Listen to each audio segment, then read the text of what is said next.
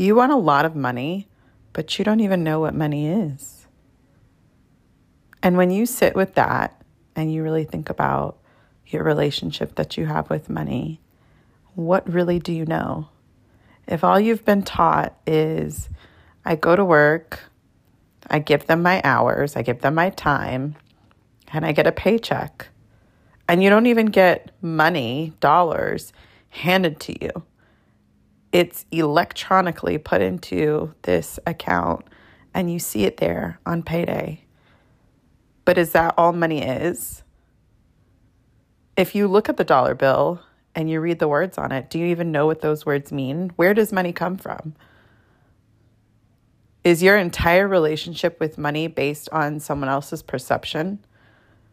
Or have you sat down and have you gotten to know money and defined it for yourself? These are the kind of questions that you need to start asking yourself and start thinking about when you say you want a whole lot of money.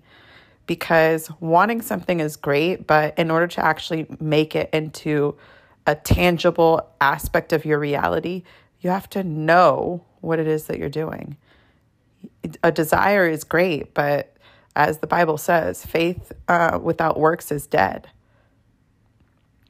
Welcome back to Becoming Her. And in today's episode, I'm going to be talking about the concept of getting to know money and why that is so difficult, specifically because of cognitive dissonance the being in a constant state of survival and scarcity, and how those all work in conjunction to make it very difficult for you to get an understanding of what money actually is.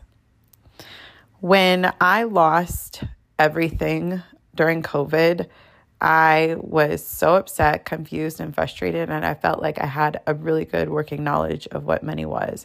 And boy, was I wrong.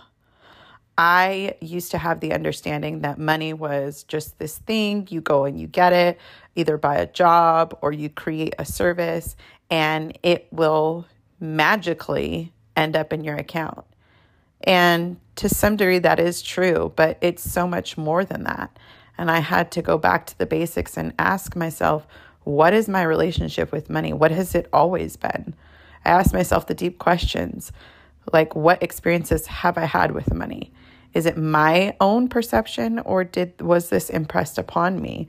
Was it passed down?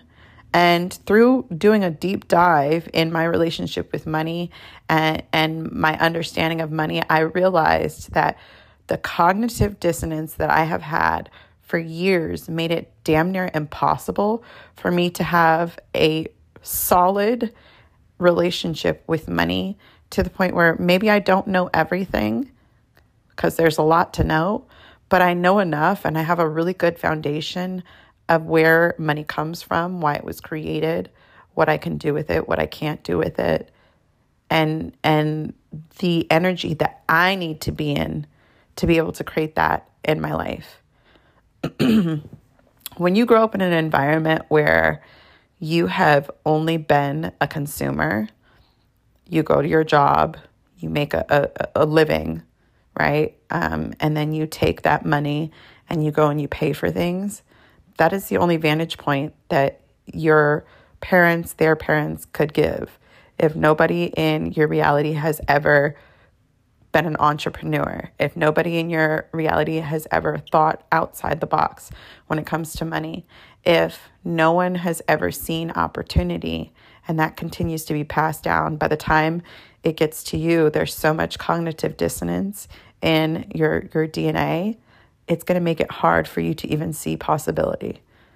Possibility is all around you. It's like a grid, right? And you're on the grid, and there's all these possibilities that are trying to get to you. And the problem is is that your grid is not filled in at all.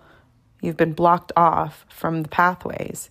So no matter how much those opportunities are trying to get to you, the, the various pathways are, are blocked off. And it is not until you become enlightened that now, oh, a new pathway is activated. Now I can hear when someone's trying to talk to me about money. I can see different videos, YouTube videos. Um, I can hear podcasts. a book that keeps reoccurring in my life. Now I can actually see it. Obviously, the universe is trying to tell me something. But when you are under the, the illusion and and the you're checked out, all you're going to keep doing is the same things over and over again until it gets so visceral that you're activated. And when you're activated, then that sparks the change, right? Um, so let's talk about survival and being in scarcity. When you are in a survival state um, and, and there's so much scarcity around you, it's like you're constantly in a, a loop, right? So you go to this job, you make this money, and there's only but so much money you can make in that nine to five hours. So your job has capped you. Let's say that you can only make $100 at that job for that day, right? So the possibility that there is no possibility. You're only making $100, right? So it's very finite. You take that $100 okay? And your light bill is due, you got to put gas in the car, your insurance is due, the rent is due. There's all these different responsibilities that need to be handled, and but but there's only a finite amount of money, right? And so that's where that consumer versus producer comes in. You're only producing $100, yet you're consuming $500 it's an imbalance. So no matter how many times you continue to go back to that job and make that $100, you're going to keep coming back to your house and you're going to keep being in the hole. So now you've only paid $100 towards that $500 bill and now now even though it's gone down to 400, guess what? The next month it's toppled on uh, it, it's compounded. So now you're going from 400 to 900 and you you never get to actually catch up because you're in a situation that's very finite. And it just keeps going and going and going. And then you take out loans you get credit cards right? And that just keeps getting you deeper and deeper into the hole. So much so that now you're in an extreme state of survival and scarcity. I will do anything so that I can fix this situation. That's usually what comes up. And that was the phrase that came up in my mind. I will do anything. And I did. I went to my, my, drug of choice, so to speak, was to be a, be, become a stripper because I felt like, well, if a nine to five is very finite, then a stripper, I can make as much money as I want to. And while I learned great lessons, it was at my own expense. My boundaries were pushed. My self worth was in the trash. And so now, not only am I dealing with being in a survival state, being in a scarcity state, now I'm creating real time trauma for myself on top of that. And that continues on and on and on. And whether it be you decide you want to go and, and be in nightlife or you want to go and work 15 jobs, like all of it is the same. You're compounding trauma. And so now you've got cognitive dissonance and you've got you're you're putting yourself in a dysregulated state and now you're adding real-time trauma on top of it. You're exhausted, you're burnt out until you hit rock bottom. You're like, "Fuck, how the fuck did I get here?" So instead of addressing the root cause, which is the cognitive dissonance and your lack of understanding and relationship with money, now you're trying to plug holes and this is how the game is played, and it continues on and on and on. And it wasn't until I woke up and realized, hey, wait a minute, let's stop. Let me take a beat, stop trying to act my way out of this, and let me think my way through this. Let me feel my way through this. This feels really uncomfortable. I'm fucking pissed off. I'm angry. Why is it like this? Why was I born into this? Why was I not born with money? That doesn't make, like, it literally did not make sense to me. And I mean, I grew up in a, a middle class family, I would say, and I had great experiences, but it was like I had to sacrifice myself and my sanity for money being that I had to go and clock into a nine to five that I hated, spend time there, be told what to do, do all these things that that really are against the very fiber of my being. And that whole dynamic, that push pull dynamic of I'm sacrificing my entire being for this piece of paper just felt out of whack for me. And I had to really unpack all of those things and get deep with myself and realize okay, I haven't been able to hear or see or know anything because of the cognitive dissonance. Well, how do I come up out of that? I pay attention. Where am I refusing to build a relationship with money? Where am I struggling to understand concepts? Do I have I taken the time to really read about where money originated from? Because I know there was a time that we used to barter back and forth with resources or services or land, but now we have money to do that. So what was that about? Why did they do that? Right? And and the cognitive dissonance, I started chipping away and chipping away and chipping away. And it's reframing my entire identity. So I went from mentally this little girl who felt like, you know, disempowered and frustrated because I had never been taught about money and I reframed it. And now I'm a woman who understands the concepts of money. And even if I, I, I don't understand everything and I'm not like one of those finance bros, I know enough to feel comfortable. And that's what it's all about. I need to know enough to feel comfortable and get a really good grasp of what I'm doing here so that I can feel safe. So now I'm no longer in a survival mode because I know what money is. I know where it comes from.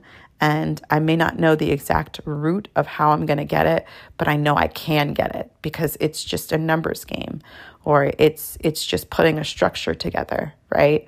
Um, this is commerce, right? It's it's not based on my feelings. It's business. And the more I sat with these concepts and the more I learned, the less intense it felt, the more safe that I felt in my body, the more clear I felt in my mind. And had I not done that, I would have continued on the cycle over and over and over. So, I, if I were starting out all over again, I would do the same process. I would sit down and take inventory of where I have no clue what is going on money wise. I would look at my bills. I would look at where I'm consuming. Where am I spending this money? What am I doing with money currently, right now? If I say I want a lot of it, where is all of my money going? where because dollars you usually employ dollars to go and bring more dollars so where am i employing my dollars right you have to get an understanding of where you're at then i would go and read about money the history of it where it was created why it was created what i can do with it what i can't do with it Get a really, really good understanding because no one can fool you once you know. Once the veil is lifted and once you have clarity, nobody can fool you into this game of scarcity. And it, it it's all working in conjunction. You know, um, there are no days off because if you take days off, you know, uh, those days compound and you, you're sitting there months down the line, you know, year after year, looking at your reality saying, I don't understand how I got here. Well, it, it stems from January when you didn't sit down and took take a look at your finances. It stems from February when you didn't go and read about the history of money. It stems from March when you didn't write out a, a system of how you're going to get yourself in a better financial situation. It stems from April when you sat there and you blew your entire savings when you said you were going to go and and build your credit profile and make sure that you put money in um, you you learned about a brokerage account you put money in your brokerage account it stems from all of those actions or inaction and now you're in december sitting here crying and and you're feeling scarcity and you're feeling lack and you're feeling like you're in a cycle of survival so then you go and you get 20 jobs. You're you're trying to mitigate the risk and you're taking on a whole lot more and exhausting yourself instead of getting very very clear, concise and focused.